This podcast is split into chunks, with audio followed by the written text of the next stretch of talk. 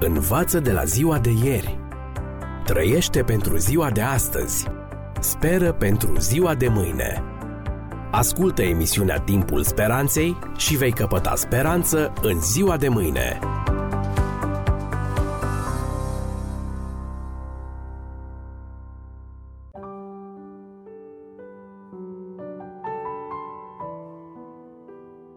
Stimați prieteni, bine v-am regăsit! Și în această ediție vorbim despre cele mai bune standarde pentru o educație pozitivă. Codul moral al lui Dumnezeu debutează cu porunci care reglementează relația omului cu Creatorul. Abia după aceea urmează porunci care vizează relațiile interumane. Analizându-le, vom găsi în ele o unitate și o ordine nesesizate la prima vedere.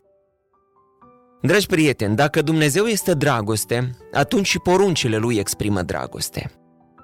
Iată că dacă între tine și Dumnezeu este dragoste, atunci ea trebuie să fie neîmpărțită. Dragostea ori e totală, ori nu mai este dragoste, chiar și cu numai un procent rezerve. Acest adevăr îl exprimă prima poruncă. În altă ordine de idei, iubirea omenească cea mai curată se manifestă prin gesturi și atingeri fizice – dar Dumnezeu nu este material, ci este spiritual.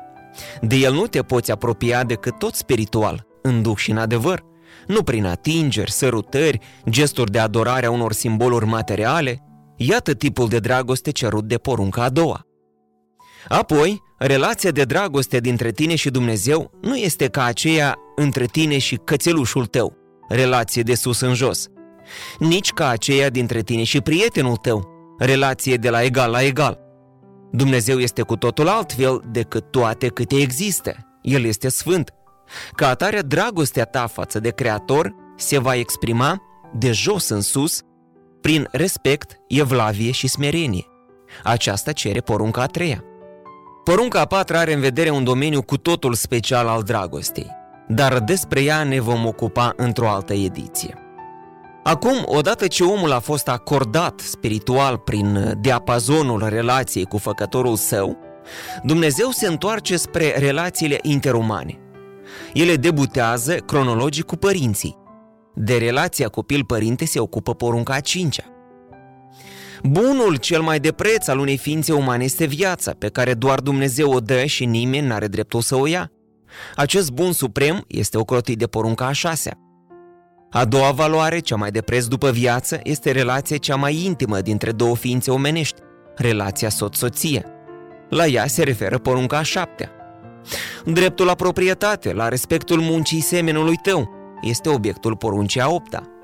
Legăturile dintre oameni depind de comunicare, prin grai, prin scris, prin semne, prin priviri. Fără comunicare corectă, nu pot exista relații corecte. Aceasta reglementează porunca a noua. Și iată că am ajuns la ultima poruncă, a zecea, considerată a fi dovada originii divine a celor zece porunci. Cei care studiază dreptul știu că nimeni, de la împărat până la ultimul șef, nu poate da o poruncă pe care să nu poată verifica. Dacă cineva mi-ar porunci, îți interzic să te gândești la maimuța roșie. Cum poate ști el dacă l ascult sau nu? El nu poate intra în mintea mea să verifice. Deci, să-mi ceară să nu poftesc, poate numai acela care are acces non-stop la mintea mea, Dumnezeu. Stimați prieteni, unii consideră că porunca a 10 este cea mai importantă dintre ultimele șase, pentru că se ocupă nu de fapte, ci de sursa lor, de gânduri și sentimente. În planul său de reeducare, Dumnezeu începe cu începutul, cu disciplinarea minții și a inimii. Restul vine ca o urmare. Ediția canadiană a revistei Reader's Digest din martie 1997 a publicat un articol interesant. Don Corber, de trei ani șomer, cu familie și datorii, umbla prin parc în căutare de soluții. Pe o alee a zărit un portofel. Oh, ce noroc! Înăuntru, 50 de dolari. Dar mai erau acolo o fotografie de familie cu trei copii, o adresă și un număr de telefon – da, o fi și el strâmtorat, probabil că-i arde buza după fiecare cent. Și Don l-a sunat pe păgubaș ca să-i returneze portofelul. În aceeași zi, în celălalt colț al orașului, un domn fercheș, ca la 40 de ani, și-a tras limuzina în fața unui magazin. pe trotuar un portofel. S-a plecat și, fără să se uite, l-a strecurat în buzunar, plecând în treaba lui, mai bogat cu 50 de dolari.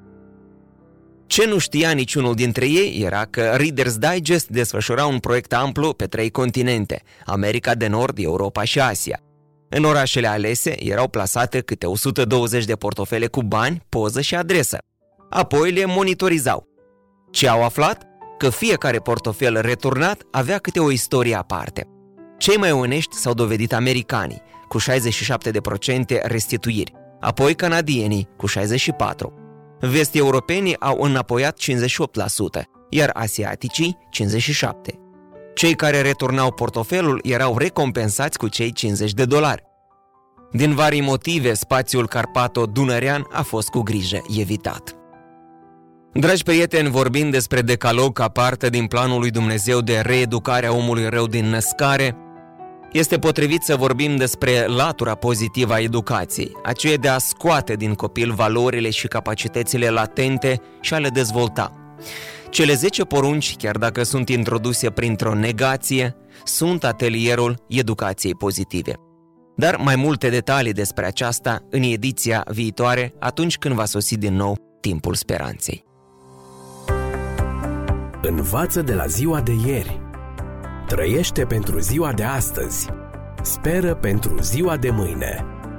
Ascultă emisiunea Timpul Speranței și vei căpăta speranță în ziua de mâine.